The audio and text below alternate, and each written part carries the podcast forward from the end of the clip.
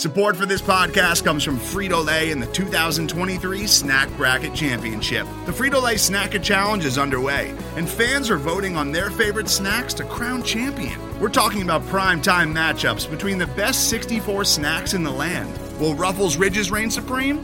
Can Doritos defend their dynasty? Or will Smart Food use their smarts for a surprise upset? Only you can decide. Get in on all the action for a chance to win up to $1,000 or a year's worth of snacks.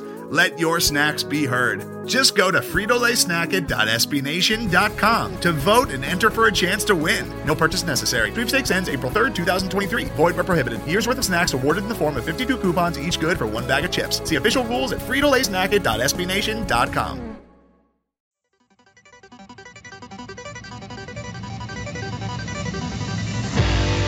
You are now listening to the Pat's Pulpit Podcast.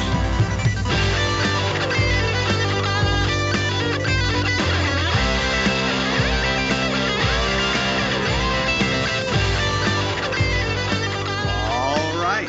Hello, everybody, and welcome to the Pat's Pulpit Podcast. I am Alec Shane here with my good buddy Rich Hill. As August gets underway, the time of year where training camp and preseason should be happening in the Hall of Fame game and all that stuff, but since none of it's happening and players are dropping like flies, or opting like flies, I should say, uh, it's going to be a little more of a different preseason podcast than usual. But first off, first and foremost, most importantly, Rich, you hanging in there, buddy? Oh yeah, oh yeah. You know, hanging in there probably better than this NFL season is, but hopefully we'll we'll see how it plays out. We'll we'll see how this year goes. Um, but yeah, I'm doing well. I'm doing well. You know, I feel like we've hit our rhythm with this whole quarantine period of our lives, and I'm honestly I'm excited for what if not this year of football brings, at least how it sets the stage for future years. Because this Patriots team, they've had a lot of players opt out. They have a, a league high eight players who've decided to opt out for from this upcoming season, which leads me to wonder, Alec, what do you think's happening? Well, I don't know if you saw. I think it was Adam Schefter uh, got a text message from another NFL coach who is convinced that Belichick is masterminding this somehow. That Belichick has some kind of inside knowledge. He knows something other people don't. Um, I love that the amount of real estate Belichick occupies in someone's head, but I don't know. I think honestly, looking at this roster, looking at the Patriots who have opted out, they're all on the wrong side of 30 in terms of NFL starting caliber. They all have won so much. They've all accomplished so much. A lot of these guys, Marcus Cannon, for example, are definitely in that high risk category. Players have young kids at home. They just have to do what's best for them and their families. And they've already made plenty of money. They already have championship under their belt and that pedigree. So do they really need one more season that probably is going to get shortened anyway? I think it's a smart move. And I think Belichick, more than most coaches, are is not kind of riding his players hard enough to kind of force them to play if they don't want to.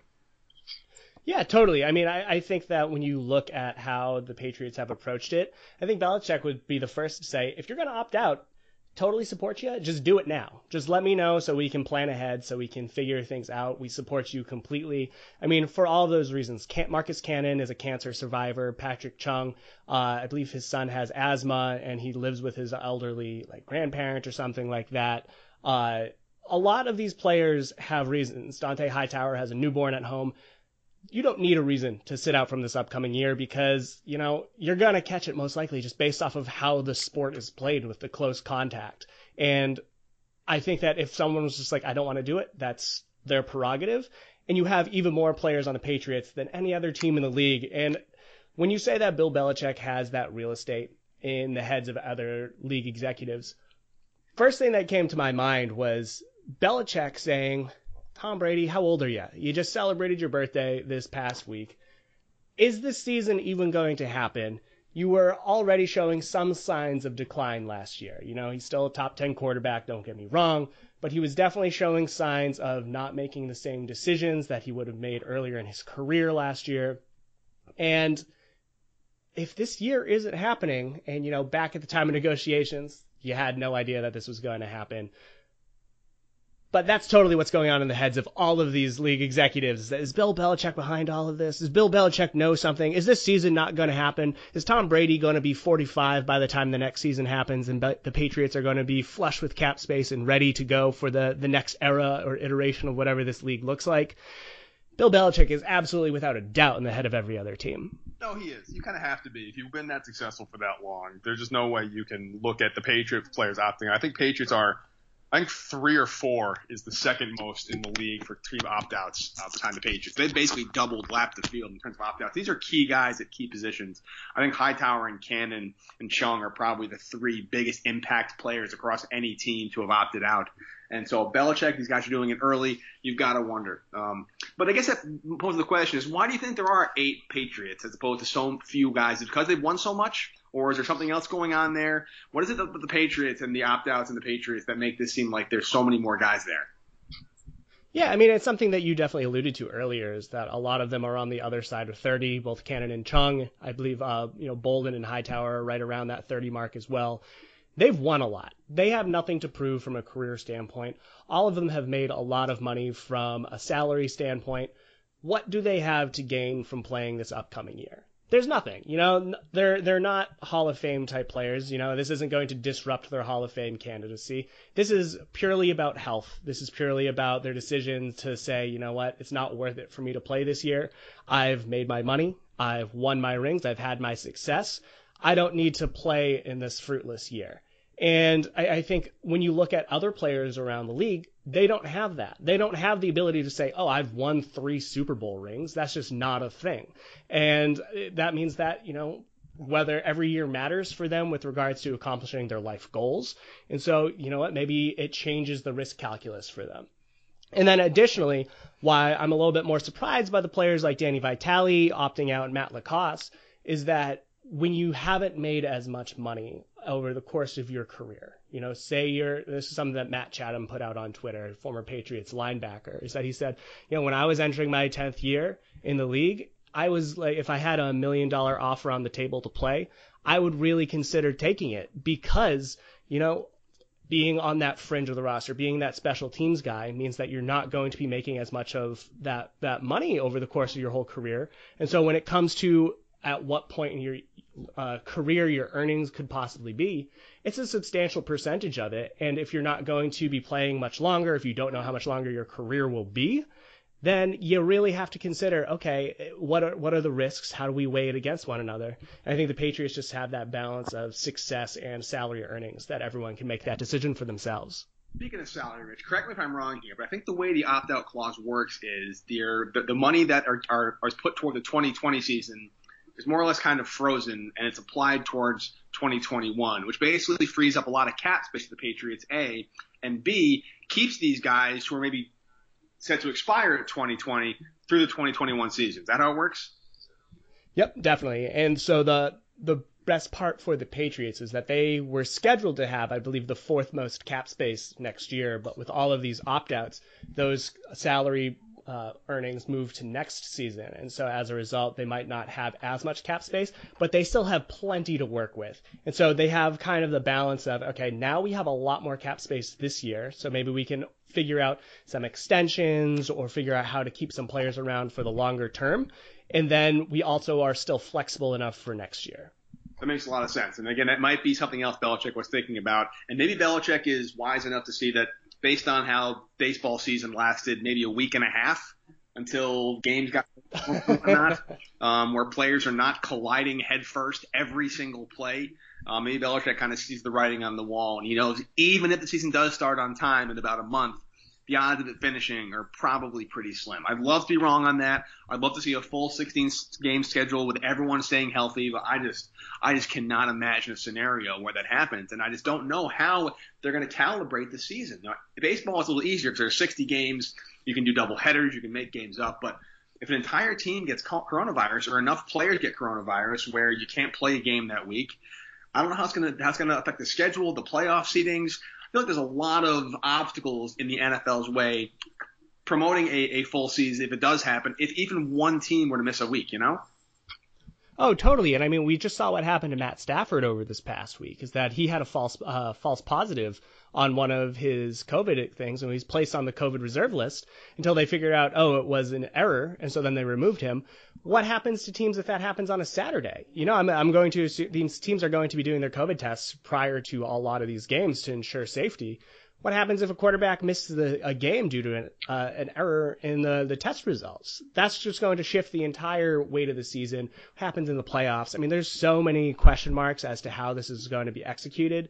But I mean, Alec, let's assume for a moment right now that the season will happen. The Patriots have had these eight players opt out, and I think it's important to talk about kind of the implications and roster impacts of what these moves will have on the team. And so, starting with the offensive side of the ball, let's talk about Marcus Cannon. He's that right tackle that the Patriots have had. He's been with the team since 2011. What are the Patriots going to do without their all-pro right tackle? Yeah, I mean, first off, Marcus Cannon is probably. When I heard about the opt-out clause, uh, Cannon's the first guy. I'm like, I hope he opts out. Like you mentioned, cancer survivor, overweight. I don't know exactly how much your weight has to do in terms of how vulnerable you are to coronavirus, but I know that linemen, defensive and offensive, they sacrifice a lot of their health to be big enough to play football. So I, I totally support that. Um, but he's a key member of that offensive line. That was one of the, the strengths of the team last year. Uh, I know they've got some some players. I know they've got uh, K- Yodny Cajuste. Have you how you pronounce that guy's last name? got the Viking who uh, I also love, uh, who Hjalte Froholdt. They've got a really weird number of. Uh, I think he's probably the guy to step in if I had to guess. Um, Hjalte Froholdt, uh, kind of the, the Viking line. I know David Andrews is coming back, so he'll have he'll have a, a another year being healthy. Um, Shaq Mason will be there, and Joe Thuney will be there, and of course Isaiah Wynn. So Ideally, I'm glad that it's a right tackle, not a left tackle. Uh, Cam Newton or Jarrett Stidham, both right-handed quarterbacks, so left tackle is infinitely more important. But Cannon was a good enough player for Belichick to extend him for a, a decent amount of time and money. So uh, hopefully Froholdt in his redshirt year is ready to go. Um, I think he's the guy for now, but I'd like to say we can, we'll see when the training camp battles start, but based on how training camp's going, it's just conditioning right now. So whoever gets that job is going to have very limited reps to the offensive line. Yeah, I mean, there's so many question marks here, and Marcus Cannon was the most experienced offensive lineman that the team has. And so, if Cannon is not able to go, I mean, yeah, they have uh, Cajuste, who was that third round pick last year. Uh, he was a red shirt uh, due to an injury that he suffered prior to the season. Uh, Korey Cunningham is a player that they acquired who has starting experience, so he was kind of their their last string offensive tackle last season. So he definitely will have an opportunity to have a potential starting role. Uh, but a dark horse uh, that you know I wouldn't want to move players around too much, but one worth considering is Joe Thuney, who has experience playing on offensive tackle. He did it in college. He's done it in a pinch in the NFL. And, you know, he is playing under that franchise contract. So maybe it's worth considering, all right, where is the strength of this Patriots offensive line? David ah. Andrews is back. Shaq Mason is at right guard do you feel more comfortable with Jermaine, uh, Jermaine Eluemunor, who had experience with the Baltimore Ravens playing guard a little bit, or do you play uh, one of the the rookies and Dustin Woodard and Michael Onwenu? They might be a little bit more ready to go, uh, and then you also have Hjalte Froholdt as well. So it's definitely worth considering if Joe Thuney is someone who can step up into that tackle spot, and if that veteran sort of presence and leadership will give the team a little bit more of a boost on the offensive line than starting an inexperienced player interesting point. I haven't really thought about that, and I, would like to give that some more thought. Let me ask you this, Rich, along while I'm thinking out loud here. Uh, I'm getting way ahead of myself here, but that's okay. Uh, let's just make the assumption and pretend, for the sake of argument, that Cam Newton gets a starting job and he's under center week one. Do you think Cam Newton as the quarterback versus, say, a Jarrett Stidham or a Brian Hoyer will alter that offensive line decision making, who starts where based on various blocking schemes, Cam's mobility as a quarterback, maybe zone blocking more versus run blocking more. I think the quarterback might dictate who starts where on the offensive line. I mean, that's an interesting question. I, I kind of have to put on my Bill Belichick hat for that. And I know Dante is not there anymore, but my Scarnecchia hat. And I think that for them, they'll be like, you know what, we're just going to put together our best five and, uh, you know, while Newton is definitely more mobile than Stidham, there's definitely a question of, all right, uh, is it worth moving around players on the offensive line specifically for a quarterback? And my initial guess is no, and that, uh, you know what, whether it's Newton, whether it's Stidham, they would keep those same starting five out on that line. Yeah, I think you're probably right, especially because uh, the James Develin, heir apparent Danny Vitale, has also opted out of the 2020 season. Uh, fullback has always been a very important part of the Patriots' offensive scheme. Just ask Sony Michel how important that fullback position is. I think running behind James Develin versus not running behind James Develin. Uh, I think you really saw two different players in Sony Michel. He really was the guy. Uh, Jakob Johnson is now the guy, which is crazy to me because he had maybe one game at F fullback last year before he went on. Um, yeah, I mean, I think the offensive line is going to be especially interesting this season because the James Develin heir apparent, uh, Danny Vitale, has also opted out of the season. The Patriots brought him over from Green Bay with the intention of basically him being the guy uh, at fullback which now I guess leaves Jakob Johnson as the guy. Uh, he had some experience at fullback before going to IR last year. Bigger guy than Vitale, actually. I think he's 6'3", 6'4", 260. So he's a big dude, but I don't think he really has the experience and the pedigree that Vitale did. And so that kind of leaves a pretty big hole at fullback. We all know how important that position is to the Patriots. Just ask Sony Michel how much he loved running behind James Develin. He'll talk about it all day. And the running game really suffered when Develin's neck injury happened last year. So I think that's one of the more kind of sneaky, underrated, and maybe devastating uh, opt outs of the season. Yeah, totally. I mean, they were definitely counting on Vitale to help replace Develin. Uh, and I mean, remember Jakob Johnson was literally the last player on the Patriots roster last season. Bill Belichick has referenced that multiple times. He's the international player, so he's exempt from the roster count and he was literally the last player, and he ended up playing an important role for the Patriots prior to his injury. And yet again, he appears to be the top option for fullback. And he's actually been working out with the tight ends this offseason. Uh, he's been working out with rookie tight end Dalton Keene, which makes it kind of interesting and important to talk about another opt out, Matt LaCosse who is expected to be that veteran tight end presence as the two rookies, Dalton Keene and Devin Asiasi, adjust to the NFL. But instead, it looks like, okay, we don't have Matt LaCosse anymore. We don't have Danny Vitale. You're going to rely on a lot of inexperienced players. So Jakob Johnson's going to be out there. And the Patriots now are just fully reliant on these rookies in Dalton Keene and Devin Asiasi. I know that they have Ryan Izzo, who you've been a big fan of, but honestly, the Patriots should probably look into bringing a veteran tight end uh, this offseason because they need a little bit more experience uh, because of how important it is for the tight ends and the fullback position to succeed for the Patriots offense to work. Yeah, I know they are. Uh, they've been linked at least to Delanie Walker. That's one that's been tossed around the Patriots, but I know there's other competent for his services as well. Uh, I will say this though, Rich. I believe the last time the Patriots had two tight end offense that were both rookies, uh, it was Hernandez and Gronk, and that worked out okay. Uh, I'm not saying that the two tight ends they have now are anything close to that, but you never know. Um, but I, I, do think that there's a lot of question marks, probably more question marks, coronavirus related and otherwise, along the offensive side of the ball than there's been probably this century, uh, which makes it both terrifying and interesting. Um, let's switch to the defense real quick, Rich. Two pretty key cogs in the Patriots scheme, Dont'a Hightower and Patrick Chung have both opted out. I guess of those two, Hightower's probably the bigger blow. The pass are deeper at DB and safety. They have Kyle Dugger, who maybe will now ask a, a more advanced role. I can see Kyle Dugger being the Pat Chung 2.0 of the future, the heir apparent. Um, but how do you replace Hightower in the middle of that defense in terms of running the green dot, reading the offense, making sure the blocking assignments are there, getting, making sure guys are lined up, just the leadership qualities he has? He's an irreplaceable player, in my opinion. Oh, totally. I mean, when you think of who the two most pivotal members of this Patriots defense, I would say Hightower and Chung are number one and number two. I'm not saying best by any means. Stephon Gilmore is easily the best defender that they have on the team, but the two players that allow the Patriots defense to function the way that they do by providing that flexibility without having to change personnel, it's Hightower who can play on the line and then off the ball, and it's Patrick Chung who can drop down to play linebacker. He can play in the slot. He can drop and play safety. And that sort of flexibility is why the Patriots had the best defense in the league last year. And you're losing two linchpins. And so when it comes to who is going to replace Dont'a Hightower, first and honestly only real option I can think of is Ja'Whaun Bentley. He has been a very good linebacker when he's had the opportunity to play, but quite frankly, he's the only off the ball linebacker I would trust right now. I mean, honestly, I mean, looking at the other linebackers on the roster, it's a bunch of flex players that are more like three, four uh, outside linebackers. You know, they're they're the edge players. When you're thinking of the John Simons, the Chase Winoviches, Shilique Calhouns, uh, even rookie Josh Uche, those are all players that I would say are going to be at the line of scrimmage.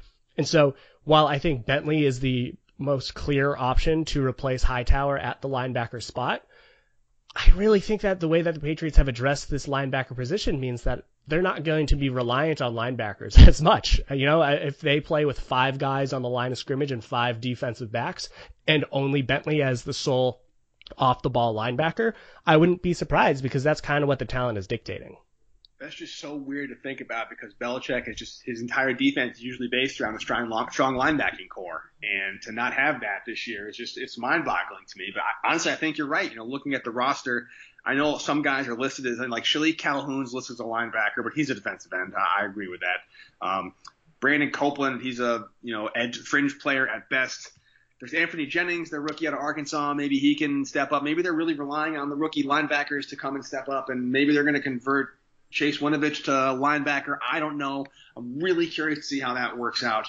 Um, but yeah, I mean, maybe uh, maybe you did a good job in, in that you said Pat Chung probably number two. I put Devin McCourty ahead of Pat Chung personally, but um, he offers kind of a, a versatility to the defense, and I think he's probably the best coverage safety in terms of matching him on linebackers, matching him on fullbacks or running backs coming out of the back, matching on tight end, excuse me, uh, run, run, running backs and fullbacks coming out of the backfield. And as as far as coverage linebackers goes, that was always been kind of an Achilles heel for the Patriots. And losing Pat Chung, in addition to Dont'a Hightower as a coverage linebacker, another huge problem. So I feel like those running back kind of halfback wheel routes, those flat routes that have just plagued the Patriots for three or four years, uh, may be an issue this coming season.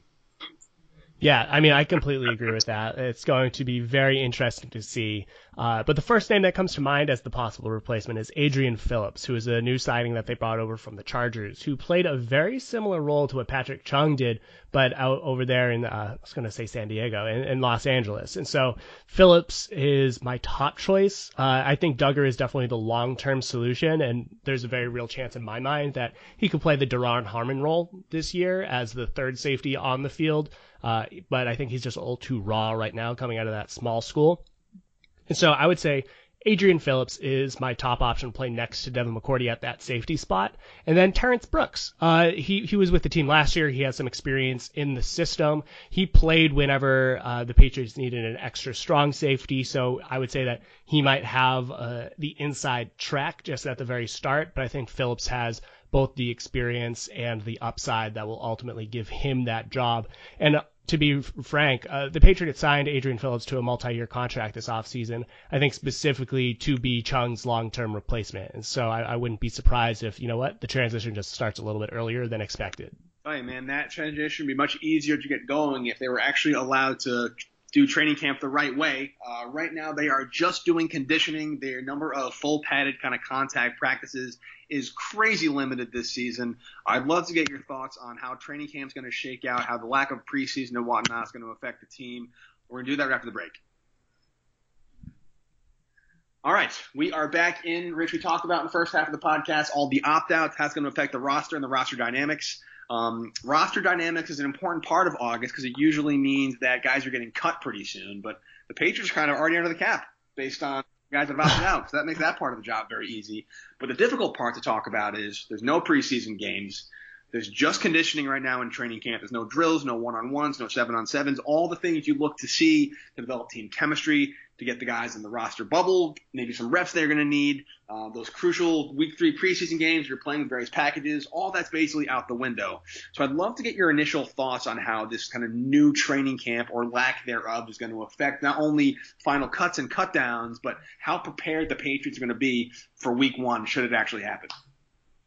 Yeah, I mean, what, what's interesting is that the Patriots are just so shallow on talent right now. They have, they have 73 players on the roster, with uh, Jakob Johnson being the exemption player.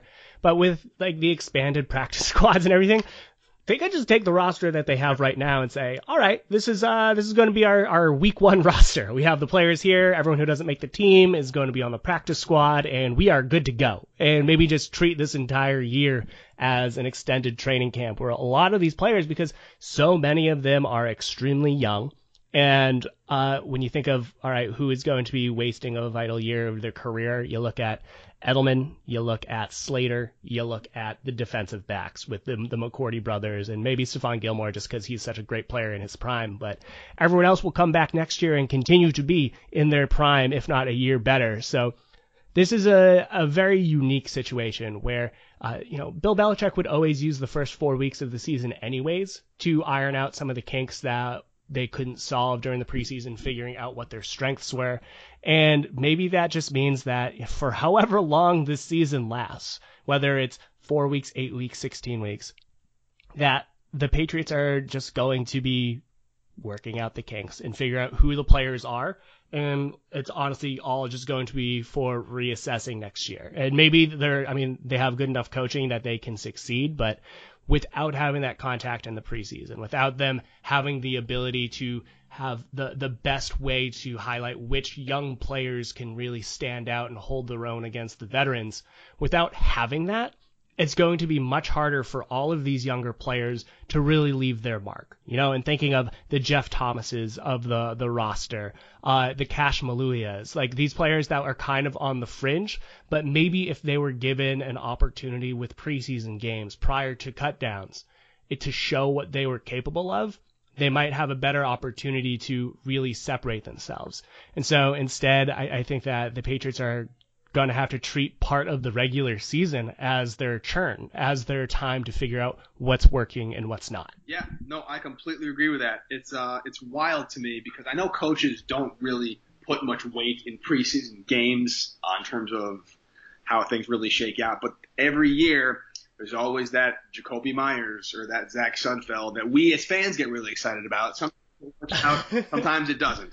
Um, but there's always usually a camp standout, a kind of dark horse, a J.C. Jackson or Malcolm Butler, right? These guys that just kind of come in, they have a really strong training camp, they have a couple of really strong standout preseason performances, and they earn a roster spot. And maybe one of those guys just, I don't know, makes a game sealing pick in the Super Bowl at some point down the line. You know, so I, I think even though they're the nitty gritty and the X's and O's of, of football, I know preseason doesn't matter that much, the games at least, but no training camp, no battles, no scuffles, no joint practices. I think there are certain players that are NFL caliber, starting quality players who aren't going to get a shot because they don't have the opportunity to stand out. And I'm very curious to see the ripple effect that that's going to have. Maybe not this season, but maybe next season when all these guys who got cut didn't get a shot, maybe can come back next year and be on new teams. And maybe it'll benefit the Patriots tremendously. Maybe there's some guy on the on the Ravens right now, for example, who's going to get cut, who's going to be on the Patriots next year, and he never got his chance last this season. So uh, uh, it, it's not really something I don't think we can really know about uh, this year, but I think that the lasting impact of the lack of practices and whatnot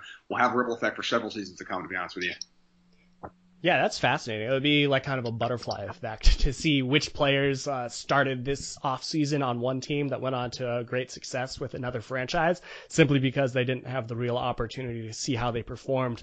And I, I mean, what's the Patriots are going to have to rely on right now, and why it was so important for you know Matthew Slater to opt in, why it was so important for Devin McCourty to resign, why it's so important for Julian Edelman to step up, is that you need to have these veteran guys who can both lead in the classroom and also try to impart as much of their experience as possible in such a stilted, weird off season to all of these young players. And I mean, exactly what you said. I think that there were going to be some players that really stood out, and you'd be like, oh man, like they should make the roster. Like I, I feel like J.J. Taylor, who's a really small running back, he's like five foot five, 190 pounds. I think he could have been, you know, like a Danny Woodhead esque kind of player for that Patriots out of that backfield. You know, maybe I, that's like clearly the high upside, but there's always that fourth preseason game where you see those undrafted players and you go, oh man, maybe they could be something. You know, like when DJ Foster would always go off for the Patriots a few years back. And that's just not going to happen. And, you know, I think that's honestly was the best part of the preseason anyways. And, uh, it'll be interesting to me to see how uh, a lot of these younger players either step up or don't over the course of the season. And so, Alec, my question to you is, uh, which players do you think benefit the most from this uh, kind of weird off season? Which players on the roster do you think you know what it's kind of better for them and their you know their playing time, their ability to make the roster that there isn't an off season? Yeah, it's funny, man. So if you look at the preseason and the guys that are on the bubble. Like I mentioned, some guys play their way on, but some guys kind of play their way off. And the limited roster the Patriots have right now, like I said, the 73 guys, they they basically, as you mentioned, can kind of roll with the players they have right now.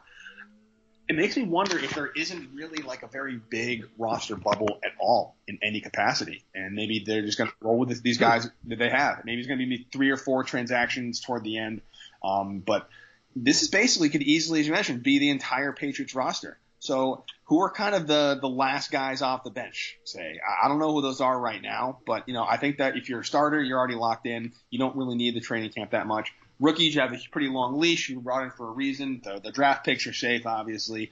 But there's a couple of only second, third year players that maybe, maybe Derek Rivers, for example, could be a guy who might have, mm-hmm. might have not made it the final round of cuts. He might be safe now. So I think guys like that who are maybe like their third year players who was kind of like crapping off the pot years for them, uh, the leash has got a little longer and maybe they get an opportunity to prove themselves on the field. Yeah, I agree. I mean, Deatrich Wise was the first one that comes to mind. Not because he's not a good player. I think he's really shown up every time he has, but he just didn't necessarily fit into what the Patriots were doing on defense with that flexibility that he just didn't offer. But this year, uh, without what we talked about earlier, without Hightower and Chung being those linchpin players to provide a lot of flexibility, maybe Wise makes the roster because you know what you got to go with experience over possible upside or scheme sort of matching. And so yeah, Wise and Rivers they'll always be linked together, and maybe you know maybe Rivers will have an opportunity again. Uh, I, I think the ones that stand out for me are the late draft picks. So thinking of the Cassh Maluias, uh, and then also maybe the Justin Herron, uh, the offensive tackle, is that there there isn't a lot of depth at those positions, and with Marcus Cannon and Hightower not playing this upcoming year, that opens up roster slots at those exact positions. And when it comes to okay, assume Marcus Cannon was playing, who gets the roster spots? I, Isaiah Wynn's clearly a lock. Uh, Cunningham and Cajuste, those are two players that, uh, you know, Cajuste was a third round pick. Cunningham, the Patriots acquired, but he has starting experience, and I think in this type of a year, he would get the edge and Herron was a very clear player to bump off the roster. But it, the Patriots are going to have four tackles on the roster, and now one of them opens up. So Herron's definitely going to benefit. They don't have another real offensive tackle that they can rely on, and so that opens up the door for him. And so when it comes to, uh, you know, there not being a lot of roster churn probably because there's not going to be those preseason games where people can either rise or fall. Whoever is kind of on this roster, I wouldn't be surprised if, you know, 90% of them remain there until the, final roster cuts when maybe a couple other players pop open and become available. And so those players that, you know, were number five on the depth chart that were at risk of losing their jobs that slid up because of these players opting out they really get the opportunity to make the, the, team. You know, throwing Ryan Izzo in there as well. And as a person who covers the Patriots and likes to write the occasional joke, I'm very happy this bodes well for Bill Murray to make the. The amount of Ghostbusters and Caddyshack references I can make have just skyrocketed as a result of this. So if nothing else comes out of this pandemic, Bill Murray making the roster makes me very happy. Um, last thing I'll ask, Rich, we start to close this podcast out. As we mentioned, it's basically just conditioning now. I think teams are limited to 12 full practices, which is a very, very low number. Coaching staff, you're on the coaching staff of the Patriots. You're basically forced to evaluate talent on running laps, conditioning, throwing and catching, cone drills, kind of like the Combine 2.0. How confident are you in the coach's ability to kind of glean information and ability and roster depth based on such limited action? Oh man. Well, okay. So what's another really interesting point for the Patriots is that there's been so much roster uh, coaching staff turnover as well. So you have uh, Jedd Fisch, who's the new quarterbacks coach. Troy Brown is a running backs returns coach. Mick Lombardi is at wide receivers. Carmen Bricillo and Cole Popovich are now the offensive line guys. Uh, and then you move up to Brian Belichick now being the safety guy. Uh, and then Demarcus Covington moved up to the defensive line. You had a lot of changes across this coaching staff. And so, is there necessarily that same sort of experience that you can rely on to make those decisions? Ultimately, I say, you know what, Bill Belichick's still at the top. Nick Caserio is still the director of player personnel they're going to be fine. They have the best guys in the business that are calling the top of the shots. And while they definitely do rely on how the their positional coaches report back up to them, they're not going to make any rash decisions that they're not comfortable with. And so long as Bill Belichick is there, so long as Nick Caserio is there, uh, I, I'm not going to be too concerned with those, you know, fringe roster decisions because more than often than not they work out. They do this is, you know, while it's not the best year to be in flux at quarterback, uh, it's a great year to have the best coach of all time manning the helm. Uh, because I could not imagine if you're kind of a first or second year head coach, you might already be on the hot seat you now have to figure out how to navigate coronavirus. Maybe it'll work out for you because you're getting an extra year of leeway, but I feel like this is the kind of year where a lot of guys could end up unemployed for a number of reasons, and this is one area where it's good to have Belichick out there. Oh, absolutely, absolutely. And we'll see how it all plays out. The there's a lot of off season left to go, a lot of changes between now and the first week of the season. We'll see how things go. The Patriots did a really good job. They had no players test positive for COVID, so hopefully that will remain the case for the rest of the year. But a lot of things can happen, uh, and we will continue to monitor it over at patspulpit.com. Alec, do you have any final thoughts on this pre slash beginning part of training camp podcast? Uh, I'm being forced to spend way more time than I like to this summer outside. So hopefully football will come back before too long so I can get back to my normal routine. the sun burns. All right, Alec. Until next time, you have you a good do, one. I see it. Later, man.